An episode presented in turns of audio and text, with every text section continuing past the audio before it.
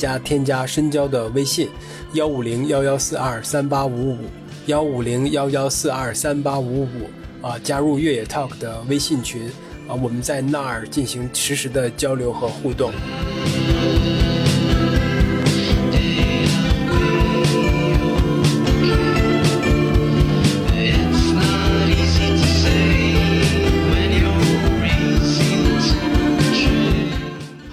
好，欢迎收听本期越 talk 越野的越 talk，我是深交，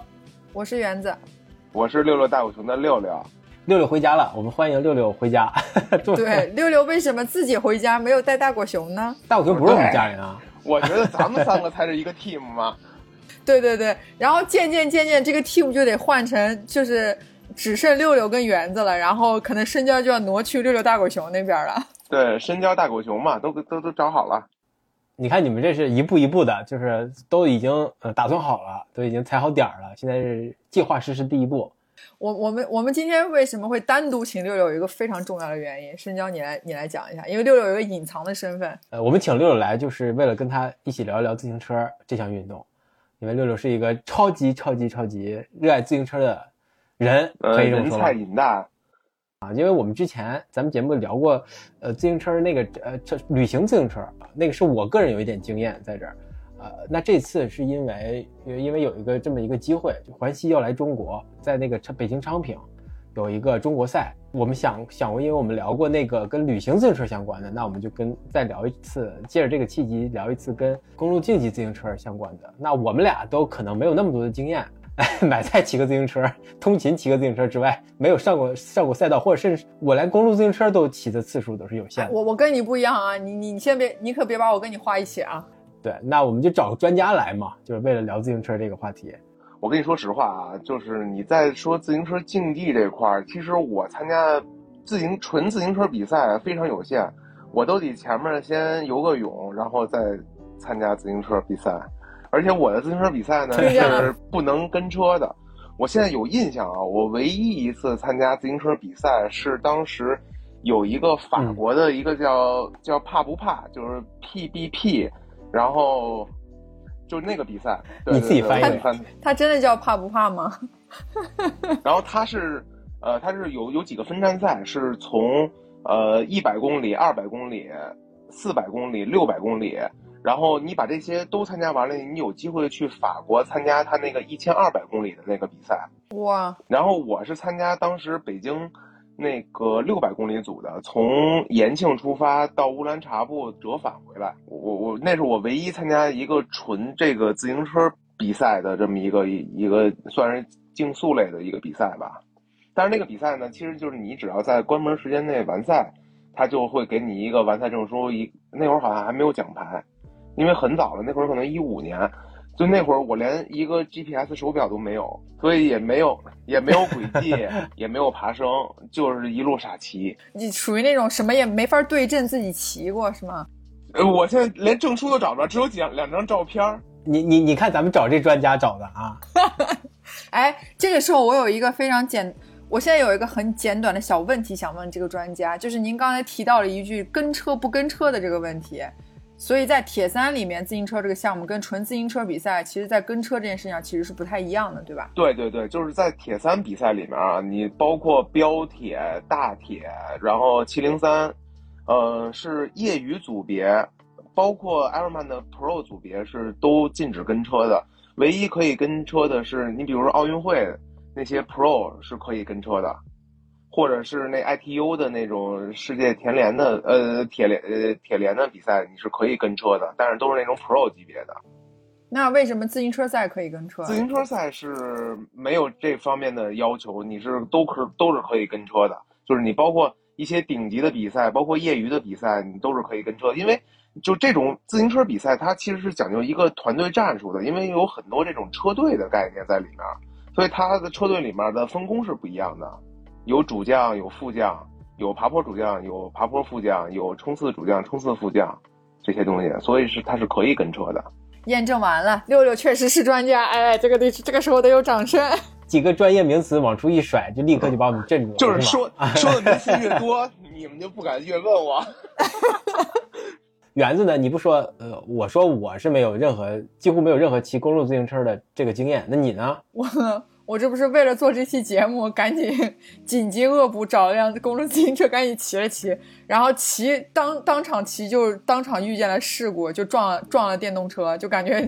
这个经历还是挺圆满的，就已经。感受到那个就是公路上骑自行车那个，只要你速度一起来，很多东西是很难把控的。就我这个我撞车这个，其实也是因为跟电瓶车撞嘛。那电瓶车它突然间出现，我是不知道它是转弯还是要直行，所以我那个一瞬间其实可能刹车没有按到底，也可能就脑脑袋可能就是转慢了一下，然后就直接撞到那辆车上。就好在就是骨头也没事。你要按到底的话，你可能也得摔。从上面飞出去了是吗？我出过很多次事故，都是因为我自己那个捏刹车捏太死了，然后自己来一个前空翻，这这种事儿也是有的。那看来是我没有按到底，应该是你已经是我这周第二个被电动车撞了的人了，我知道的。就尤其是在城市骑车啊，我跟你说，尤其在城市骑车，现在城市的环境，尤其是电动外卖、逆行小黄车这些共享单车。它多了以后，其实，呃，存在很多的这种风险在这儿。你像我以前，其实最早的时候，我从一三年吧就开始骑死飞那会儿，嗯，没闸，但是那会儿路上车很少。后来我在一六年之后就不再骑了，因为就是你会发现路上的路况就是飞来横祸太多了，你不可能说全神贯注。去去去看着两边有没有车，然后突然从对向过来辆车，所以其实现在的环境，我觉得尤其在城市骑车，还是应该以慢为主，然后戴头盔，就是以休闲骑为主吧，对吧？一拐弯就到的那种。但但是我特别想说，我我觉得我速度可能也不快，但是当真的速度一起来的时候，就是在我摔之前，当然还有摔之后，夜晚骑着，就是你能感受到那种骑公路车。就是速度一起来那种，就是就是怎么说，那个风嗖嗖嗖从你面前两边过的那种快感，你知道吗？就我我那么有那么一瞬间，后来我回来跟我弟说，我说我有点找到骑自行车的这种乐趣。但当然 当然，我觉得肯定跟职业赛职业骑行的人肯定还是不太一样的。我觉得业余业业余的这种爱好者啊，骑车，我觉得一个是这种速度的感，还有一种就是你能看见更远的风景。你看，我也有过这种看。这种环意的经验，嗯嗯，给我的感觉就是从观赛经验来说，节奏还是挺慢的。每一天就到最后那一个那一段才会有一些戏剧性的瞬间发生。那那那个戏剧性的瞬间发生的时候，还会看到一些特别战术的一些配合什么的。虽然我不很了解这个自行车哈，但是我也确实感受到了就几十天的那种分段赛的一些乐趣在。你看这种比赛的时候，你主要关注？我先跟你说一下啊，其实看自行车比赛是一个特别复杂的过程。我可能是从刚开始骑车，从一四年吧开才开始看的比赛，看不懂，因为它比赛很复杂。你像你刚刚说那个说最后那种，我们现在叫十公里档，就是只看最后十公里，看一个结果，因为它比赛很漫长。十公里前面很慢，就是很无聊的，很很。我想起了你奥运会看烟火的状况。十公里档呢，就是希望看最后，你比如说，哎，谁夺冠了，最后一个冲刺。但是其实，对这个比赛啊，咱们先说从这个职业比赛来说，其实，呃，大体吧，我先简单说一下，分为三种。呃，第一种呢叫单日赛，就是比一天的比赛。然后呢，还有一种呢叫一周赛，就是所谓的多日赛嘛，就是比一周的这种比赛。然后还有一种呢叫是最高级别叫三大环赛，全年只有三场是比到三周二十一天的比赛。就是一个是刚才你说的环西，一个环意，一个环法，这三个是要比三周的。这这三三种比赛呢，其实它的侧重点是不一样的。你比如说单日赛呢，会有一些就是春季的这些古典赛啊，秋季的古典赛啊，这是一一天的。然后一周的呢，你比如说像巴黎尼斯呀，比如现在正在比的环多菲内啊，这种是一周赛，差不多是八天的赛程。还有呢，就是这种。这种多就是三周的比赛，就是我刚刚说那个三大环赛，这是这几种比赛的这种组成。但是呢，为什么我说三大环赛它比较复杂呢？包括一周赛都比较复杂在哪儿呢？它的路况每天是不一样的，它里面包含了就是个人计时赛，就是骑那种 TT 车的，然后有那种团队计时赛，就是我整个一个车队，然后去比这团队计时赛的。然后还有什么？还有冲刺，冲冲刺比赛就是平路赛段。平路赛段呢，基本上就是呃车队里边有一些冲刺车手，然后去争夺这个赛段的冠军。还有就是你比如说丘陵赛段，就是有一些就是小的爬坡，但是呢很短，但是很陡这种。还有一种就是这种呃高山赛段，就是它有很多一级坡、二级坡，就是爬坡一级坡，这就这这种比赛。这种比赛呢，它会。影响整个车队有一个总成绩车手，所以你看这种三大环赛的比赛呢，它有很多条战线，冲刺是一条战线，然后爬坡是一条战线，然后总成绩是一条战线，所以这个比赛其实非常复杂，就是你每天你会根据它的不同的路况。你要有一个预期，说啊，这个比赛我应该重点看哪位车手？哎，这个确实清晰了一些我的概念。我之前看去年看环法的时候，就看的稀里糊涂的，就像你说的十公里档，但最后我也能感受到一些团队之间的配合，不同队伍之间可能也有一些默契在。对，然后也会看到最后十公里的那种特别激烈的反转。而且是什么呀？就是你自行车比赛，在一个水平线上，当然有几个非常顶尖的人，咱们不。不说，就是说真正水平一样的时候，其实看的是什么？看的是你的团队的战术是什么样的。包括你刚刚说的，说我有两个车队，你可能有一个特别顶尖的车队，我我可能底下单独的力量我可能干不了你，我可能会联合其他车队来一块儿来想想去把这个赛段赢下来，或者在总总成绩上面我把你拉一些时间。其实就是我觉得这么多年看下来，有的比赛其实。它讲究这种团队的这种战术，包括他在比赛当中观察对手的状态。你比如说，最近正在播一个特别火的那个网网飞的剧，就是记录去年环法比赛的那，我也推荐大家去看啊。对，就那个那个拍的特别好。他第二集的时候，就是那会儿里面有一个车手叫波加查，算是去年的环法冠军，然后珍宝车队就想把他干掉。在观察他，就是观察他的状态。当当时布加查在一个高温天气的赛段的时候，说了一句，呃，就是说了一句要白水，立马那个珍宝车队的人就说说现在布加查已经渴的不行了，咱们要发动进攻，就是会观察这种状态来去去去把他给拉掉。所以我的意思就是说什么呢？我觉得意思就是说，你觉得说一场比赛只是场上的这些人。再去做的一些斗，就是较量，其实他更多的是他这一个团队，包括他的营养师啊，他的后援车呀，包括他的这些做风洞实验的这些，对于一场比赛都会有很大的这种改变。其实对对对这个比赛的结果，那个纪录片我我瞄了几眼。给我印象最深的是，在那个车里边，那个是教练呢，还是领队的那个角角色？他是最激动的。对对对对对对对，拿拿着麦克风那儿喊，拿拿对讲机那儿喊。那我们我们还说回这个环西哈，因为这个环西应该是在在就是在这周对吧？这周末就在北京昌平，它有一个中国赛。相对于国内的一些自行车爱好者们，大家普遍知道的还是环法，对，听得更多一点。但是呢，环西。和环意可能稍微次之一点，那我可能是先跟大家介绍一下这个环西这个比赛的一些简单的基本情况。那接下来我要开始念维基百科了啊。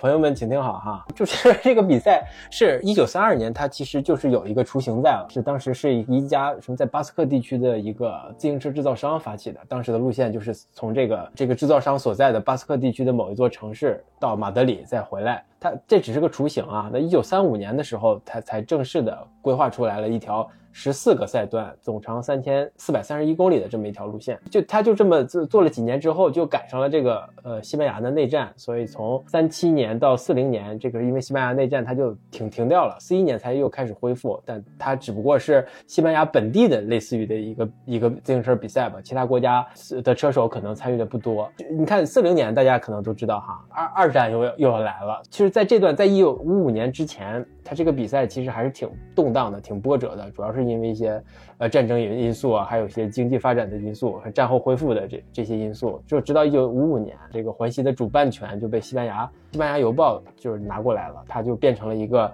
相对来说比较稳定的一个组织方做的一个比较稳定的一个一个比赛。其实这点还挺有意思的，呃，就尤其是上个世纪下半叶吧，就好多那种大型的体育赛事。可能都是由一些媒体作为牵头，或者是为主办方来来来发起的，来举办的。所以在在在六十年代到七十年代的时候，就上个世界，这个比赛的环西的国际声望可能是越来越越来越高，就是世界级的一些车手就都会来参加比赛了。法环法、环意和环西这三个大环赛的这么一个地位，就三大环赛的地位也开始逐渐的形成了。就进入到了一九八零年代、一九九零年代，这个环西就商业化做的就开始变得非常好了，赞助商也来了，商业价值就水涨船高了，就竞技水平可能也也就。有所提升。那在那个年代哈，在八十年代到九十年代，它可能是最受欢迎自行车比赛。在在这中间可能就没什么变化了。直到一零年代和二零年代，环西的这个改变还是比较频繁的。是这个领旗衫的颜色可能也变成了红色，因为它它其实在这个整个的历史阶段当中，它变了很多次颜色。这个领旗衫有红色，有粉色，还有一些什么其他颜色，但最终。呃，在在一几年的时候，它又又改成了改回了红色，而且它的路线可能的特点也也发生了一些调整，就把整体的难度降低了，然后部分赛段就是更有挑战性。我感觉哈，就我分析我看下来，它是为了把这个竞技的观赏性给提升上来，这是一个环西的一个发展历程。直到直到今年，它应该是来到了中国，来到了昌平。呃，三大环赛基本上都是百年以上的历史了。你有你有一个，我补充一点啊，很惊讶的。我给你补充一点啊，就是三大环赛，它有三个主色调。现在，环意是粉色，然后环法是黄色，环西是红色。环西是红色。对，然后红色我觉得可能是很很符合这个西班牙的特点啊。这个当然得由这个西班牙的人来来去解读一下这个事儿。待会儿，然后还有一点你要说的是什么呀？就是说。这三大比赛的时间，你你比如说这个环意，每年基本上都是五月份，五五月五月初一直到五月底，环法呢基本是从七月初到七月底，环西呢是从这个呃八月二十号左右吧，一直到九月中旬，就八月中旬到九月中旬吧，基本都是这么一个顺序，就是相当于把三大环赛它时间给分开了。给错开了，别的我不知道啊，就是环法为什么要放在七月份？因为正好赶上法国国庆日，你经常能在一些重要比赛的时候，他安排在法国国庆日，然后他的总理那个马克龙什么的，有时候还会去现场去看。我说我说的这个三个主色，就是他这个三个目前来讲三个，他总成绩车手就领旗衫的这个颜色，就一个粉色，一个黄色，一个红色。就很有默契的把这各自的特点给分开了，以及时间安排。没有，我觉得其实就是呃，对。比其他赛事来讲，我觉得最不一样的就是就是自行车赛，就刚像刚才六六说的，就基本上他们都是有百年的一个历史，而且其实就是就是对。于我在西班牙最大的感受就是大家提到这些就是环，不管是环环意、环西还是环法，就整个就是观看的那个人群的热度，其实。也是比我之前想象中的要要要要就是要高涨很多，包括它的商业价值。就一开始我可能会，因为我对自行车赛其实之前并不是特别多的了解，所以我对于它的局限就会觉得说，因为，呃，就像六六六六说的，可能就是最后看十公里。但是，就是如果你对自行车赛不了解的话，可能那十公里估计都不一定能看得下去，因为他们速度非常的快，走走走。我对于自行车赛印象最深的就是那一次事故。就是有人过马路的时候撞车是吗？对，就整个集体不是一一起撞，就那次最大事故是让我第一次可能对于这个自行车赛就是有了一个就是感官上的一个特别冲击的一件一件事情。嗯嗯。然后后来后来也是因为到了西班牙之后，知道也多多少少听到了一些环西，包括他们的一些职业职业选手啊，我才知道说哦，原来其实自行车赛要从历史啊，或者从一些。就这个像你们讲的团队赛战术战略来讲，可能他还真的是有一些自己的自己的这些研究在里面。对啊，因为自行车其实做的比较好的，一般人认自行车都是认意大利的品牌。意大利出就是意大利的坐车的水平也是非常高的。它的那个有一个翼王四后嘛，就是你们知道的什么梅花呀，然后。呃，梅花，梅花是翼王嘛，然后后面还有什么斯奈利啊，这些是呃那个 j o s 啊，这些就是他嗣后嘛，所以他做自行车钢架的历史非常久远，包括现在有一些很好的自行车，其实都是出自欧洲这边的，所以欧洲的自行车历史，我觉得算是比较长的，当然没有咱们中国骑自行车历史长，工跟工业可能有有工业发展有一定的联系在这儿是吧？手工业和工业发展有一定的联系。包括包括媛儿姐那边，就是其实西班牙也出了很多的这种，呃，好的车手以及好的车队。为什么？就是我虽然没去过西班牙，但是我就能知道一个叫巴斯克的地区，就是有山呐巴，斯克地区，巴斯克地区那边特别容易盛产这种爬坡好手，因为说可能是，啊，对，因为可能是那边儿从小就是他的训练环境啊，包括他的高高山很多，所以他那边人都特别能爬坡。就是一个车队哈，就是参加大环赛的一个车队当中，这个爬坡的选手，呃，呃占据的就是重要性是很高的吧？呃，对，因为总成绩车手他的荣誉山是我觉得是最高级别的吧，算是这里面，所以他的爬坡手是在这里面算地位会非常高的，而且你们可以看啊，就是说这个车就就就是这些选手他的侧重点不一样，他的身形是不一样的。呃，就是冲刺车手腿都特别粗，因为他需要一个啊，不是冲刺车手，他要壮，因为你冲刺你要短时间把速度提起来，然后你的大腿会非常的粗，就是我们所谓的就是那种一千瓦的大腿，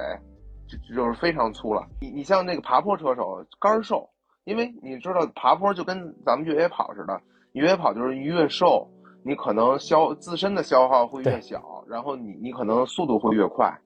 就尤其在山上啊，就是就就是我说的这种爬山的时候，其实是需要你体重轻、踏频高，然后你的你的功率也高，所以它是不一样。你就可以看，就是整场比赛里面，你看这这个骑自行车里面有胖有瘦，呃有有有壮的，然后有有这种干儿瘦的，当然没有我这样的体型的啊。呃，主主作为主将来说，肯定是这个能力最均衡的。对，因为你主将不光是要能爬坡，还有一个就是你的计时赛能力一定要强，因为你的计时赛可能会损失很多时间。有六六六专家跟我们聊了一下这个观看大环赛的一些一些基本的常识和知识吧，然后我们又跟大家说了一下这个环西的一些历史沿袭。因为环西来中国嘛，在北京昌平，就是在这周末，那他其实也是来了几位比较比较传奇的、比较荣誉的一些车手。那我觉得我们这期节目的下半部分可能就是想跟大家重点介绍一下这些名气非常大的，在这项运动当中影响力很大的这些这几位车手，有有五位哈，那我们就依次跟大家简单的介绍一下。那我们园子可以先跟我们来说说这个，好吧，那那如果我先开始啊，可能这五个里面，其实我们在做这期节目之前也有问过六六嘛，就是这次环西会有按照官方的说法，这五位传奇的选手真的会加盟，但这个加盟的形式到底是不是会来到现场，其实我们都还蛮期待的。我觉得最期待的可能就是。反正对我来讲，因为这五个我看完，我只知道我我确实只听过第一个人的名字，就是让我用一个不太娴熟的西班牙语把他的名字念起来，他应该叫 Alberto Con Conda Condado 阿尔贝托康康塔多。你们难道不给我一些掌声吗？你们在笑吗？好好，完完美，我我我有我发现，就是在我调查他一些更多的那些背景看的时候，我发现就是可能我们这边人好像大家就是我们中国中国的朋友给他起了个名字叫康师傅是吗？真的是有康师傅这个说法？真有康师傅这个说法。对，然后他哦，我以为是可能网友这么写的，还有一个名字叫康猴子，为为什么会叫康猴子呢？就是因为他是属于上呃，就是从零几年一直到将近二零年吧，应该是他是一一一几年退役的，我忘了。就是他的骑行算是就是比较激进的，因为后面就是这十年的车手，他的骑行都是哎看着功率骑，然后然后一点一点的按照自己的节奏去骑。但是康塔多他是一个特别爱进攻的一个选手，他进攻的标志性动作就是摇车，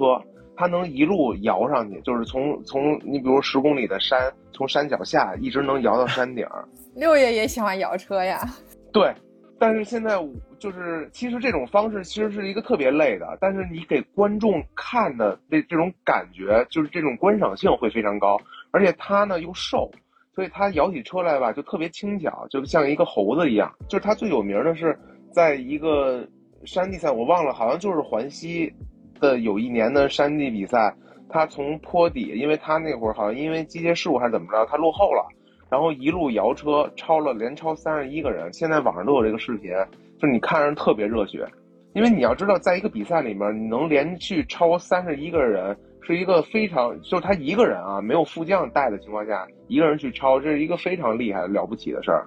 所以这已经成为一个传奇了。对，而且就是因为他是西班牙，应该是历史上吧，我觉得是可以说他是历史上第一个，就是就是他，因为他刚刚像六六说，其实他已经退役了嘛，但是他真的是历史上他赢了，应该是所有的三大巡回赛，就刚才我们说的环法、环意、环西，他集齐了粉色、黄色、红色所有的的衬衫。就是说，现在整个世界上能拥有三件大环赛的人。不到十个人，应该我忘了是七个还是八个人，七个，就是非常的厉害了，已经就是能做到这个成绩的人。但然后回到刚才六六说，就是他可能会比较激进，其实我觉得就是也说明他应该是一个他的优势应该是在于他的爬坡是很强的，而且再加上他本身就是西班牙人，然后他的性格就西班牙人就本来就很热情，所以我觉得在在各方面可能他他的自己的身体素质再加上他的性格，就可能。就是给大家一种感受，就是他的这种训练方法跟他骑行的状态，应该就非常有他自己个人的这种特色的。而且他在去年的时候成立了一个职业车队，今年环意的时候赢了一个赛段，赢了一个赛段。那那我后来看了一个，就是他在那个他他应该没没没在现场，他是作为解说还是什么？那那非常高兴，而且他的车队其实是。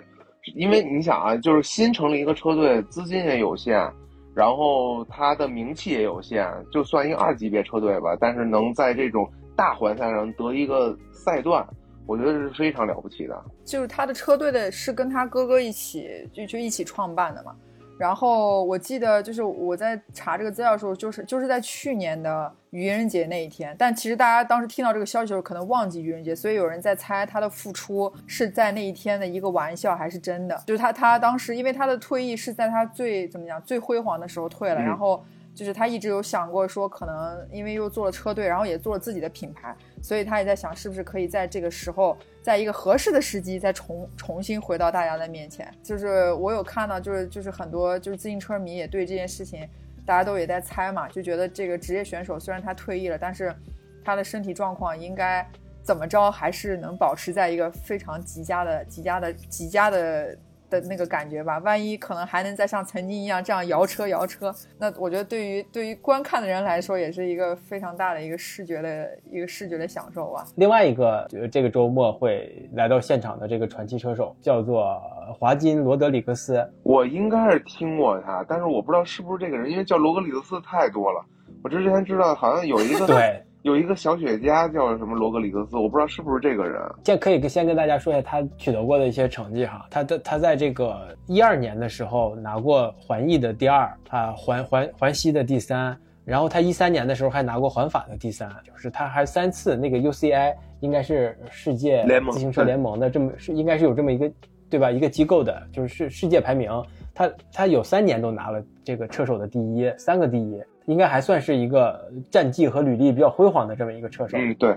然后他其实也已经退，也已经退役了啊。他是在一六年、一八年的时候就已经退役了。他。是一九一九七九年的这么一个生人，他父亲就是一个业余的自行车选手。最开始加入加入那个车队的时候，他有一个特别不好的习惯，我也找到了一个小八卦哈。被那个一个职业车队选中之前，应该有一些训练吧。他在爬坡训练的时候，他会在超过其他车手的时候，呃，会摆出一个抽雪茄的这么一个姿势，以表示我很轻松就能把你们超过去了。就因此，甚至被他的这些队友们给排挤了，就给惹恼了，大家一起都不跟他一起玩。太诙谐 是吗？但是他还是比较顺利的进入到了这么这么那个职业车队。六六在介绍这个自行车比赛的时候，也提到了那个巴黎到尼斯这么一个比赛。他在成成为职业车手第三年的时候，二零二三年的时候，他就拿过一个这个巴黎到尼斯的一个赛段冠军。他应该算是起点，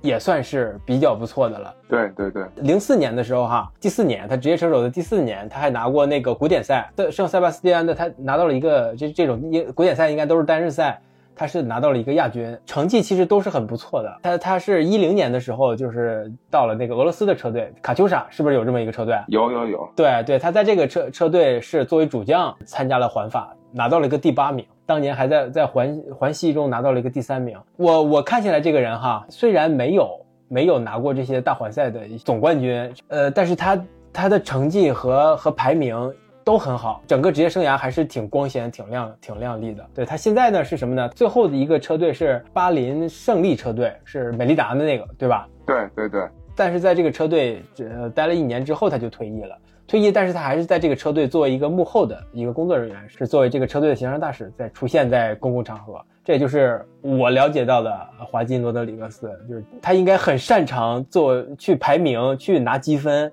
拿年度排名，拿拿了三三年三次世界第一，也也很会找机会，作为一个主将去去争取更好的成绩，这很有职业道德，很很有职业精神的这么一个呃一个运动员。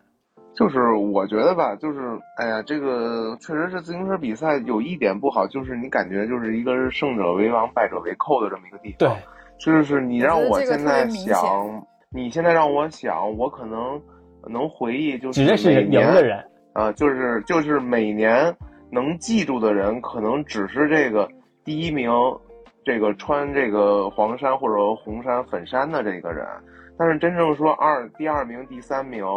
呃，近几年的有印象，但是再往前呢，确实是你不太会关注这个东西。所以，呃，你像罗格里斯斯，我确实是你要说小雪茄，我确实是知道这个人，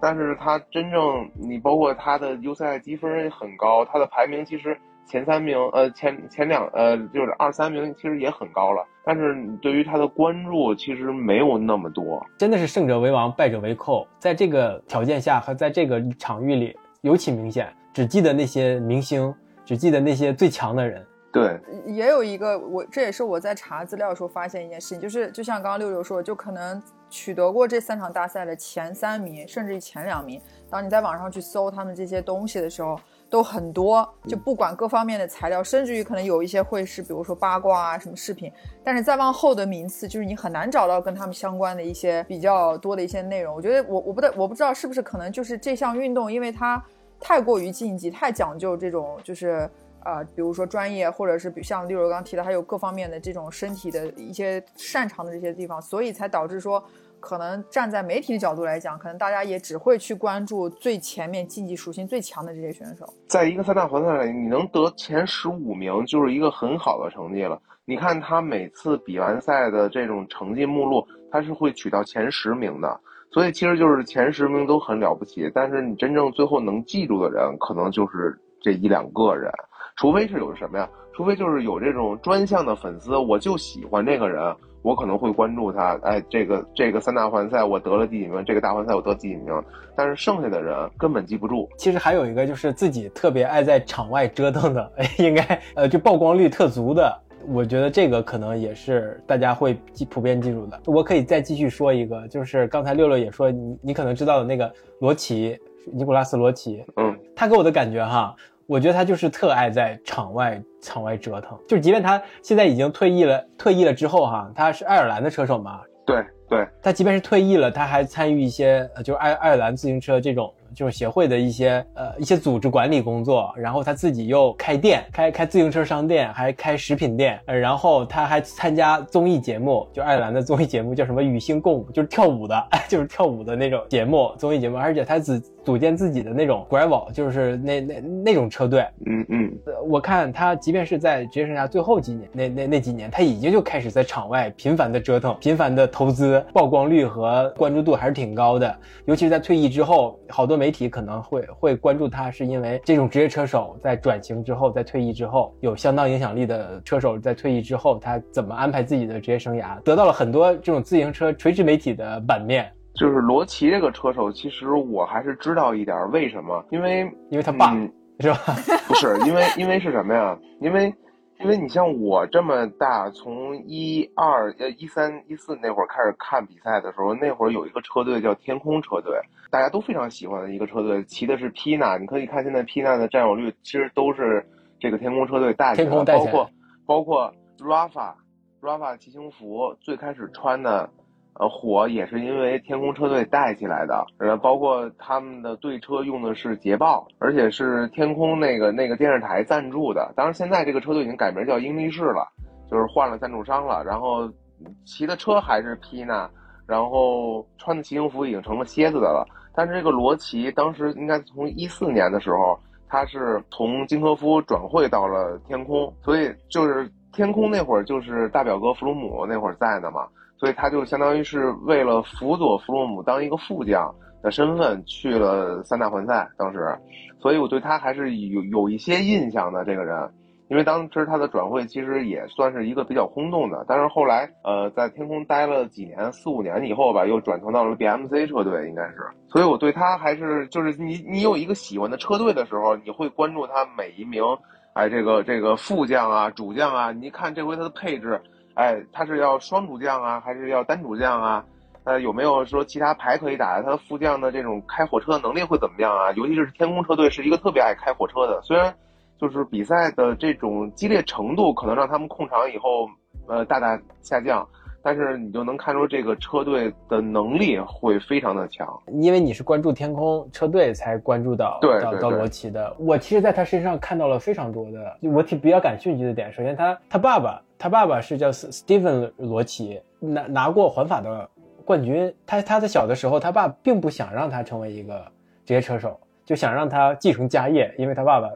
退役之后开旅馆、开开酒店，想让他回去继承家业，他不愿意嘛，所以他跟他爸爸还有过一类似于一个赌约，就是在一年的时间，就是我用这一年时间看我能不能证明我自己去加入到一个职业车队，他爸爸就给了他一年的时间，但是他半年就就已经找到了一个车队，可能看着他爸爸的面子，很有可能，哎，对，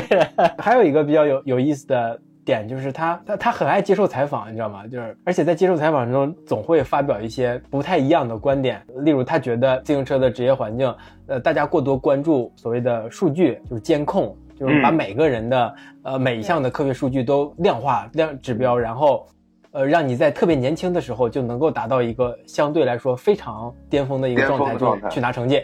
就去拿成绩，但是他觉得跟他之前的不太一样。他之前就把这个工作和生活分得很开。他说他原来的时候，比赛是比赛，训练是训练，然后自己还有自己的生活。他觉得现在的车手都没有自己的生活。他举了一个特别有意思的例子，说他在多少年前参加比赛的时候，当天晚上没睡好，那第二天他觉得并没有影响他在比赛中中当中发挥的表现。觉得这很正常嘛，你偶尔没睡好就并并不会影响。但是现在呢，就可能你数据已经知道了，你如果一天晚上没有睡好，是数据已经告诉你你的深度睡眠，你今天比比平均时间少一小时，那他会觉得，呃，会给这个运动员、给车手造成非常大的压力。就在没有开始比赛之前，就可能已经认定自己要输了，因为自己并非当时最佳的状态。就他特别看不惯这个，所以才到处去说这件事儿，觉得现在的车手很那很不幸福。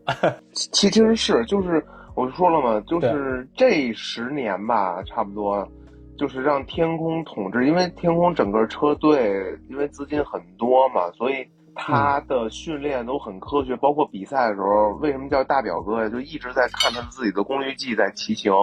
他也不管人进不进攻，他就按自己的功率去骑。是啊，他他认为自己能把任何人追回来，但是这样做做的就是什么？你比赛的观赏性是在下降的。因为没有人再说我去玩命的去进攻，我不管我今天就是要把我拉爆，我也要要主观性的这种这种热血的镜头会越来越少了。但是这两年随着这几个年轻人出来以后，包括博加查呀、什么温格高啊、范德普尔啊这些这些顶级的年轻人出来以后呢，我觉得现在的比赛又回到了之前的那种就是说热血的的的的这种情况。但是现在也是。他们也是根据一些科学的方式，包括科学的补给在做。但是我觉得就是说，之前呢可能这些比赛会更加纯粹一点。现在呢，就是让这些数据套了以后吧，你就老感觉是是在是一些机器在去按照一些既定的这种口令再去做一些事儿。我记得特别清楚的是，是忘了今年年初的时候，好像是范德普尔在一场春季古典赛之前说是睡觉，因为说隔壁的人。影响他的睡觉了，然后他就起来跟人发生了争执，后来说进了警察局，然后第二天他也没有去比赛，就会出现这种问题。就不容许有一丝计划之外的事情发生。对对对对对，就恨不得今天出门我得先迈左脚还是先迈右脚，今天迈错脚了，可能都会影响我今天就这么的精细，我觉得就像六六说的，是呃，就是在在那个赛场之外，他已经这么刻板的、这么规范性的安排自己的行程，那在赛场之上更是这样，就那种观赏性和偶然性、戏剧性就没有那么发生的土壤了。另外一个，他还有一个挺有意思的点，就是他他说他自己从来没有在呃在环法当中。赢过任何一个赛段。他在退役之后，在采访中，他有的时候会觉得是不是自己的，会怀疑自己的职业生涯是不是那个是一个很是一个 loser，是一个失败者，因为他十七年啊，就作为职业车车手。十七年的时间，从来没得过有象征意义的这种赛段冠军。他他说他之所以这样哈，就没有得过得过很多的冠军，是因为他总总是要要要去跟高手竞争，总会会把自己放在一个竞技性特别强的。这么一个环境下，一个比赛当中，而不是找软柿子捏，那可能对于他来说，想拿几个冠军，或者是拿积分赛的一些冠军，就是 UCI 下面的这些积分赛的，就是巡回赛的冠军，小比赛的那种，小比赛应该很容易吧，是吧？我看中国还有还有比还有 UCI 的下面的比赛呢。其实就是我觉得就是一些车手吧，他首先在队里的分工是不一样的，有的就是副将，他虽然副副将能力很强，但是他也可以去拿那个冠军。这就是一个队的纪律嘛，但是我觉得有的车手就是你像你像你说罗琦这种就是属于什么？我希望是我我怎么能让自己提高？我就是要跟更强的对手去进行较量，这样我才能自身去提高。我觉得这也没有毛病吧，这个东西，我觉得是一个很好的一个一个一个东西。我觉得这个东西就是说。呃，不在乎说你是拿了多少冠军以后，说你这个职业生涯才是圆满。我觉得也不是这样，每个人的追求是不一样的。这个东西。另外，他还有一个特别有意思的点，就是他在小时候专注于骑自行车之前，他玩橄榄球就把自己的膝盖搞伤了。膝盖坏了之后还能骑自行车吗？呃，你看怎么骑法了。因为我觉得自行车相对于其他运动确实是稍微好一点。为什么？因为你手能撑着把嘛，对于你的。你的膝盖压力会小一点，其实就是对于咱们普通人来说也是，就是你只要不是那种大阻力，就是你前面大盘后面小飞轮那种大阻力的去蹬，而你用那种高踏频小阻力去蹬，我觉得其实对膝盖其实是有好处的，就没有那么那么大的冲击吧。我觉得还挺有意思的哈，他爱折腾，出身名门，对吧？子承父业，但是并没。对子承父业，但是并没有超过父亲的这个这这个历史高度。但是他爱折腾，呃，又又爱发表观点，会有一些观察，有些思考，对这个行业或者对这个运动会会有一些正向的影响。然后他给自己的业余生活搞得有声有色的，挺我觉得他是一个幸福的人，就不不会因为退役而。而感觉自己会有一些失落或什么之类的，这是一个很有意思的车手。就刚刚其实我们聊了是两个西班牙的呃车，一个是两个西班牙车手跟一个爱尔兰的嘛。那这个第四个是我想说也是就是他们提到有可能会出现的，就是一位啊应该是意大利的车手。这个六六肯定知道，应该我不知道在这里面算不算是稍微年轻的那一个阿鲁。那他太年轻了。他应该怎么叫呢？应该叫法法布利奥阿鲁，法法比亚，他叫法比亚阿鲁吧？我们一般管叫。你都不知道，就是我查的时候也发现，其实他已经退役了啊！我都不知道，因为前两年的时候我还看过他的比赛呢，就给我着急的呀！我跟你说，就我老说这这个扶不起的阿鲁呀，真的。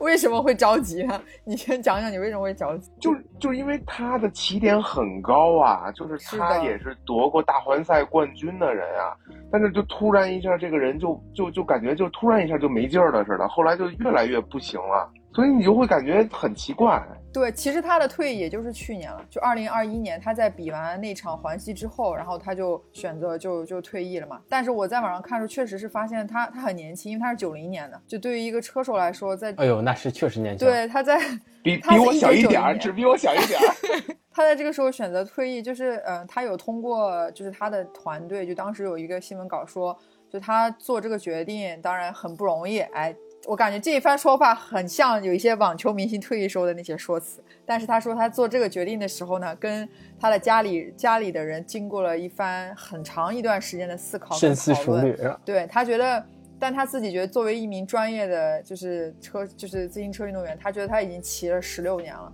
而且就是就是已经这十多年里面，他觉得现在是时候他需要优先去考虑他的生活以及他的家人了。所以他就做了这样的一个决定，可能是受到了罗琦的影响。啊，对。但是我觉得他做这个决定之前，其实就像六六说，就是可能他在这个就所谓这个职业职职业生涯里面吧，就是可能啊，很多人对他有非常多的期待，但也有很多人就是对他期望，就叫什么？期望越高，预期也越高。然后你的预期，你的失望也会越大。嗯，好像我在网上看，可能最大家最多说的那个例子，就是在二零一七年他的那个环法的比赛上面，因为他取得了一个他们叫阶段性的胜利，总排名第五嘛。后来他又离开了他之前的车队，前就是加入了一个新的车队，就从阿斯塔纳加入到了阿联酋。然后他的突然之间他的健康身体又出现了问题，嗯，所以使得他对于接下来的几个赛季基本上都是可能退赛或者怎么样。然后在二零一九年，他就接受了一个叫左腿髂动脉的一个手术。所以我也在想，是不是因为这些身体的原因，或者这些手术等等，就是各方面也让他最终在这这个年纪就选择做出了退役的这样的一个决定。其实他之前的高光时刻我也赶上过，那会儿他也拿过环环西的环西的总冠军，我记得是，对，然后也拿过环意的总冠军。然后有一年，我记得是一六年的时候，就是那会儿阿鲁跟呃尼巴利两个人争夺总冠军，然后最后一个山山地赛段的时候，尼巴利采用了一个空中加油的战术，就是他的副将在在突围出去了前面，然后在最后一个山的时候，他那副将叫斯卡伯尼，然后就在那儿停下车来等自己的主将那个尼巴利。后来尼巴利接上，呃，就是斯卡伯尼接上尼巴利以后，一路把他带到了终点，然后反败为胜，把阿鲁给给比下去了。当时，然后我对那场比赛其实印象特别深，因为我很少有见过一个副将说能不要争夺冠军的机会，而是下来等自己的主将这种方式。但是后来斯卡波尼其实很很可惜，他在后一年可能是自己训练的时候出车祸去世了。然后这这个后来环西好像哦，就是环意为了纪念斯卡波尼，把这个呃圆点山的名字好像改成叫斯卡波尼了。就是因为我在网上看，就是他的这个这个这个退役，还是挺多人有各种各样不同的声音的吧。就像你说，有有很多人对他有非常多的期待，或者在想，哎，你怎么在这个时候最高光？也不是那最高光吧？我觉得他可能二零一五年的那个那个时候，那个赛季应该是他最高光的时候，因为。他环法也取得了冠军，环意也取得了冠军，就，呃，他环法取得第二，然后环意也是总冠军，就是基本上应该算是他职业生涯最好的一个赛季了。然后紧接着就可能一路就咚咚咚咚咚，有一点可能是不是出乎于大家对他的这些所有的期待？因为那个时间我不是一直在说嘛，就是都是天空统治的这个比赛嘛，所以大家希望看见一些年轻的面孔。年轻的车手能挑战天空的地位，所以当时其实阿鲁能在那个阶段拿两个大环赛的冠军，我觉得是大家对他的期望是非常高，希望他能挑战这个天空的这个塔尖儿，是是有这方面期许在里面的。但是他其实也做到了一部分，到后面因为他的转会啊，因为你转会完了以后这些。车队的这种支持跟以前的支持是不一样了，还有加上他自身确实是是我我我好像有有印象说他做了个手术嘛，就这个这个腿的手术，然后导致他他的身体可能不能再支撑他这么大强度这么激烈的比赛了。但是我觉得其实比较可惜，像这种车手，呃，就是职业生涯的巅峰期是不是很短呀？也不短啊，我觉得。最大的车手夺冠应该能在三十五岁吧？我觉得他还能康师傅还是好多年的，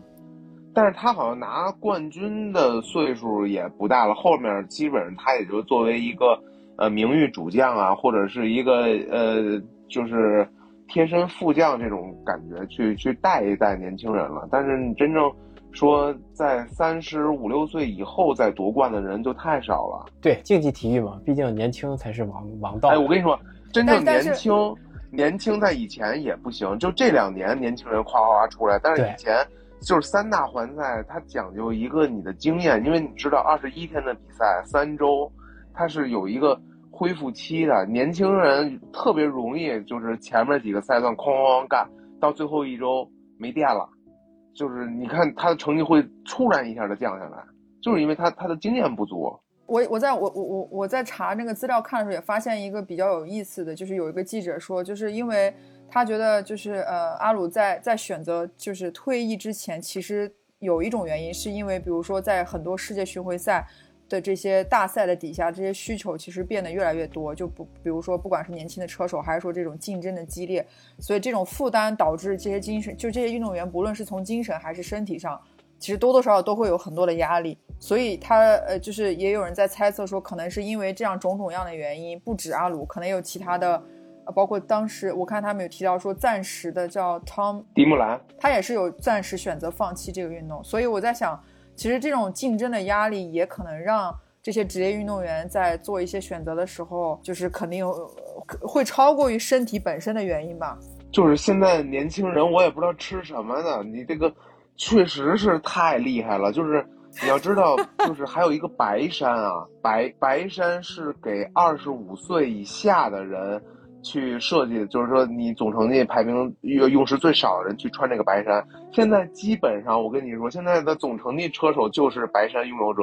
就是你知道现在这些年轻人黄白一起是吗？对对对，现在现在这些年轻人太厉害了，简简直了。我我就是你，包括迪木兰，其实迪木兰也是我特别喜欢的一个车手。就是他，也他他他他其实是以前捷安特车队跟继承，就是中国环法第一人，就是完成过三大环的一个继承。他们俩以前是队友，所以迪木兰其实是一个荷兰车手，然后他是从计时赛出来的，但是后来因为呃通过减重啊，包括那什么的，他也拿了环意的总冠军。当年他而且他岁数也不大，也是前两年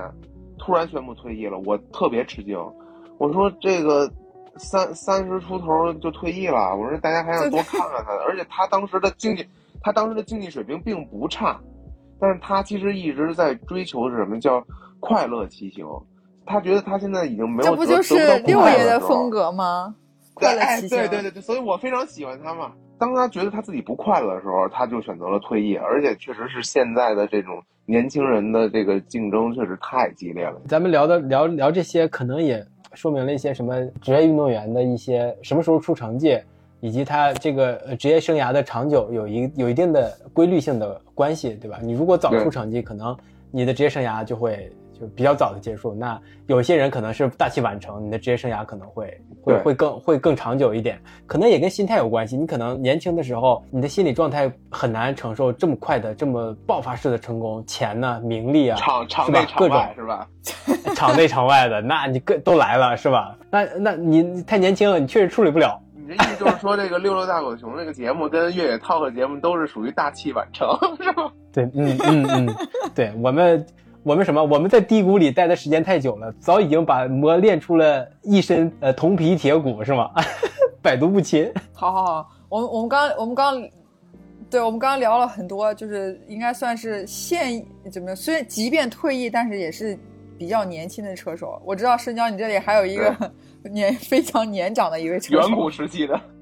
远远古车手，就是对对对，在八在八十年代叱叱咤风云的这么一车手，叫佩德罗德尔加多，他也是一个西班牙西班牙车手，他得过他得过一次环法的总冠军，两次两次环西的总冠军。这肯定也是在历史上有一号有一笔的这么一个车手哈，就可能是西班牙车手在那个年代的领军人物，也是第一批可能在在国际赛场上有影响力和能够拿到呃好多冠军的这么一个车手，黄金第一代就是类似的感觉吧。这哥们儿也是有点意思，因为他他跟那个谁啊，他跟罗琦他爸爸老罗琦有过有过一些赛场上的纠葛，真的是这样的还是？应该是八八七年的环法的时候，他是他是亚军，他只比冠军呃慢四十秒，就是成成绩差成绩最后的成绩差距是四十秒，他这个说是是历史第二小的这么一个差距，我说已经很小了，就几乎就是惜败，他输给的就是谁啊？就是那个刚才咱们聊的罗齐他爸爸，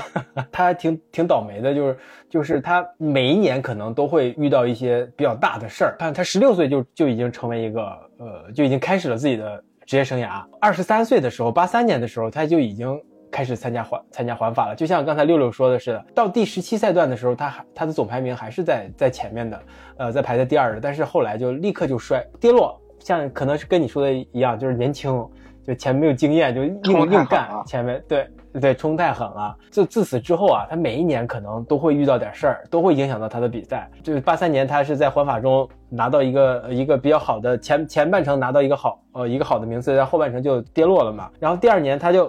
在这比赛之前又把又把骨头给摔断了，把锁骨给摔断了。呃，八五年的时候他拿到了一个环西的冠军，八六年的时候他又是家里出了个事儿，他母亲去世了，他又没参加上，又又影响到了他一个一个赛季。他八七年的时候就跟老罗奇有了一有了一个那个比较经典的对决嘛，就输很微小的劣势输给了对方。八八年的时候就是他得了环法的总冠军，但是这个有有一个小插曲，就在比赛期间哈，就是那个环法的组委会就告诉他说。他的药检有一个阳性，呃，涉及的一个禁药的一个使用，它当叫丙黄舒，这个其实并不是能够，呃，刺激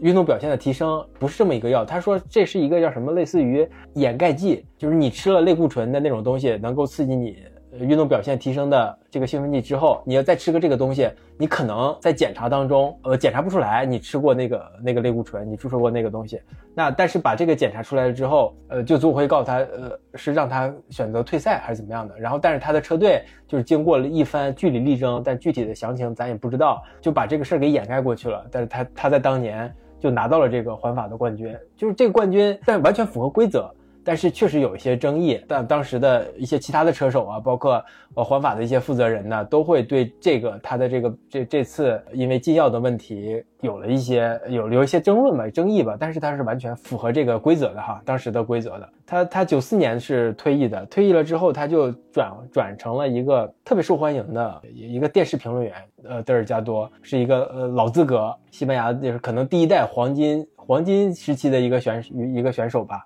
他拿过环法的冠军，拿过两次环西的冠军，就职业生涯中有很多能够被大家记得的一些一些精彩片段，就包括他仅仅以四十秒就惜败给冠军的这么一次环法经历，然后还有一些拿冠军的那次环法经历，还还有一些过程中间有一些小波折。对，这个就是还挺有传奇性的一一个一个人。可惜是那会儿我还没有出生嘛。没有关注他是吧？对，关注不到他是吧？对对对对对。其实你要说这个禁药问题，我觉得是什么呀？就是你只要环法官方没有取消成绩的，这个我觉得大家都应该可以承认。现在的自行车随着技术越来越好，有很多东西它不是你个人能力的事儿了。就跟我一直在说这个团队的事儿，但是以前。我觉得骑车那都是非常硬核的。你像他们那会儿骑车，恨不得连头盔都不戴，而且那会儿骑的车也沉呀。你想，因为你山是永远在那儿的，所以就是说，他们这些人当年的这种，包括补给呀，包括这个这个自行车器材这些东西，远没有现在先进。但是他们依旧说能去比完一个全程。我跟你说，就甭说别的了。咱们去，你能比一个全程？你你试试二十一天骑三千公里这种事儿，我觉得都是非常了不起的，而且又是都不是平路，是爬山。那我我正好前两天的时候，正好跟胡老师聊天，胡老师说说说去年的时候说想要挑战一下，说自己就是环法期间还是什么时候说骑一个说环法的这个距离的四分之一，这个距离 去了然后呢，说自己。说自己骑到第四天的时候就放弃了，而且他是没有任何爬升的，就是说他想把这个距离凑够了。说骑到第四天自己已经受不了了。后来我说我说你了解过环法，说差不多有有有有这三大环赛有有多少距离吗？他他说他可能之前有点忽略这事。你想啊，就是咱们拿三千公里来说，三千公里说它的四分之一，那也一千二百公里，你二十一天骑。骑一千二百公里，其实也是对自己的挑战也很大的这种。所以，其实我觉得大家对于环西，呃，也可以有一些更多的期待吧。因为，因为一开始，其实如果从这三大环赛来讲，确实是可能环法跟环意是在我们国内被大家知道更多，也是可能不管是转播啊，还是各方面聊的更多。但对于环西来讲，还是一个算是一个比较呃新的一个一个市场吧。我觉得是这样的啊，我我我我觉得是这样的啊。为什么说在中国环西的市场没有打开？我觉得就差这周末的这个比赛，因为 因为你想啊，呃，环法中国赛是有的，在北京那个范齐路那边，然后环意中国赛也是有的，在长三角地区，就是一直就差一个环西的中国赛来中国，让大家真正的认识到环西的比赛。我可以很负责任的，我可以很负责任跟你们说。其实，在这三大环赛里面，我认为难度最高的就是环西。其实环法的难度不高，只是说名气高。然后环意呢，颜色好看，那个粉不拉几的，整个这个氛围也好。但是我觉得，呃，而且环艺呢，环艺经常会爬一些雪山，所以大家觉得，哎，说这个好看。但是其实真正观赏好，真真正难度高。我跟你说，就是环西，环西，你可以看它的线路图，平平无奇的一些平路赛段，它都能给你找出好几个山来。我真觉得这个西班牙地区真是比较厉害。而且我其实有朋友去过西班牙，然后也跟我就是老说说你应该去西班牙骑车，西班牙真的说那些山都特别有意思，而且风景也非常好。然然后然后就是说，其实你有时候看一些比赛啊，你可以一个是通过比赛了解一个地方，你看看以后能去哪儿玩儿；还有一个你可以通过比赛看看那边的人文环境啊，包括你的一些自然环境啊。你在这个比赛当中你也能看，相当于你坐家里面去。环了趟西班牙，环了趟法国，环了趟意大利，多好啊！所以你知道为什么我不做十公里档吗？我前前二百多公里、一百多公里，我都是在看风景。我觉得六六这说是是挺是挺挺对的，因为的环赛嘛，你真的是把这个国家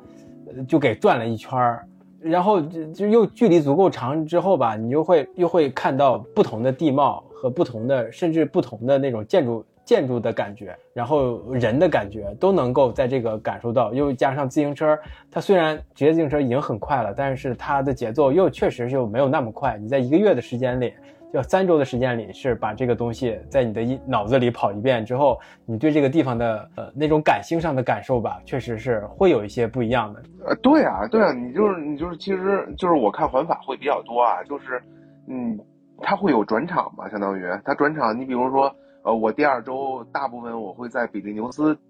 这个山区，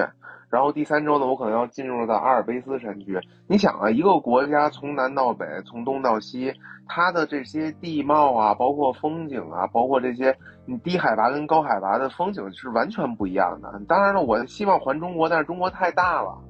这个东西要环中国得累死这些职业车手。弄那我觉得弄弄弄个半半年的赛都能弄下来。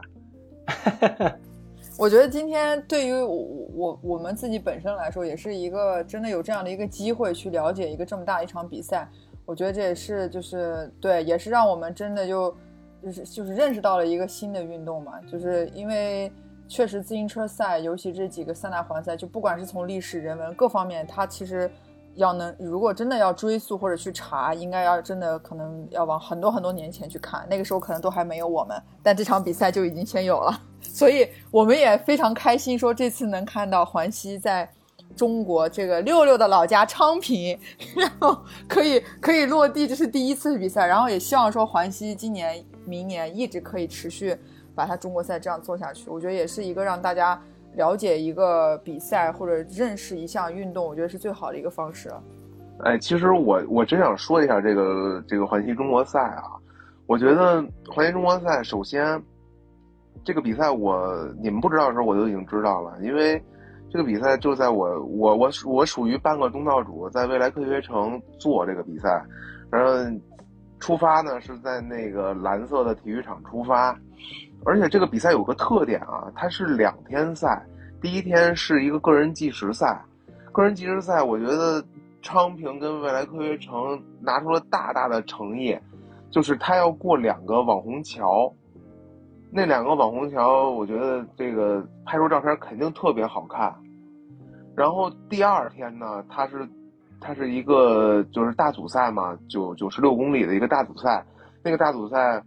呃，首先啊，我我觉得在骑车里面难度不算很高，但是绝对是把昌平好看的风景全囊括在里面了。它是去十三陵黑山寨。然后包括大洋山那边，我觉得基本上把把把昌平北部浅山地区的这些好景，全给你们囊括进去了。我觉得这个比赛非常值得一去。但是我也想提醒大家啊，这个比赛虽然是个比赛，但是我觉得这个安全一定是第一位的，尤其是第二天的大组赛，因为我看了很多现在，因为有很多这种年轻的。刚刚入门骑车的人去去参加这种比赛，我觉得它的危险系数还是有有一定危险系数这个东西，所以我觉得大家一定要在比赛当中这个注意力高度集中，然后跟不上的时候，咱们就看看风景，吃吃补给，不要说太努，尤其是下坡的时候，一定要注意力集中，要看好的路，因为有的地儿路，我觉得虽然我我没有骑过这个整个的线路啊，但是呃，这这些主要的赛段我都骑过，有的地儿是偏窄的，尤其是跟车的时候，不要跟得太近。这些东西，我觉得比赛是第二位的。我觉得享受比赛、享受环意呃环环西的这个氛围，这是第一位的。真的，我特别我特别怕自行车比赛出事儿，因为这个东西它确实是速度很快，它你不好控制这个东西。我觉得六六最后用这个这个安全警示来跟大家讲这件事情，我觉得是非常非常好的，真的是这样。然后也也希望是说沿途如果有观看的观众的话。也一定要注意安全，要听从这个指挥。如果出现有过马路或者是不要下上赛道。对的，对的，对的，对的。但是其实，其实我跟你说，其实这个自行车比赛啊，有很多时候它是需要有观众。你可以看这些大环赛的时候，那观众在爬坡的时候，两边弄那种人人海那种。我跟你说，这对于这个这个选手，其实有有很多的这。这种这个这个这个激励作用，你包括之前环境赛的时候有一个熊猫脚，就是在这个妙峰山顶儿，呃，就是妙峰山中途，就是有中国特色的熊猫穿着衣服，然后跟着这个选手一块儿加油啊，或者跟着他跑一段这种。但是一定确实是像袁袁姐说的这个，一定要注意自己的安全，也要注意选手的安全，不要给人带倒了。就特别感谢六爷，呃，别别别别。咱们节目开始的时候还叫还叫人六六，现在就都叫人六爷了，是吧？六爷六爷，称呼都变了。感谢六爷来做客我们节目，跟我们分享这么多他呃对这这项运动的一些认识和这些八卦的了解，分享了一些故事，我觉得特有意思啊。包括车手的、车队的呀，包括一些观赛知识啊，还有一些安全提醒和和骑行姿态和骑行态度，我觉得特都特别有意思。感谢啊，感谢。行，那我们就这周末的环西中国赛，呃，北京昌平就能够。有一个精彩的，或者是能够给大家带来一些难忘的体验吧。而且我们也希望大家可以通过这次比赛了解环西，也通过我们的这个分享，知道环西可能呃它的观赏性或许会更高，多一个观赛的选择，多一个对自行车这项运动的了解。我们下期再见呗。好的，晚安了，六爷。希望我晚我能经常来。哈哈哈哈哈。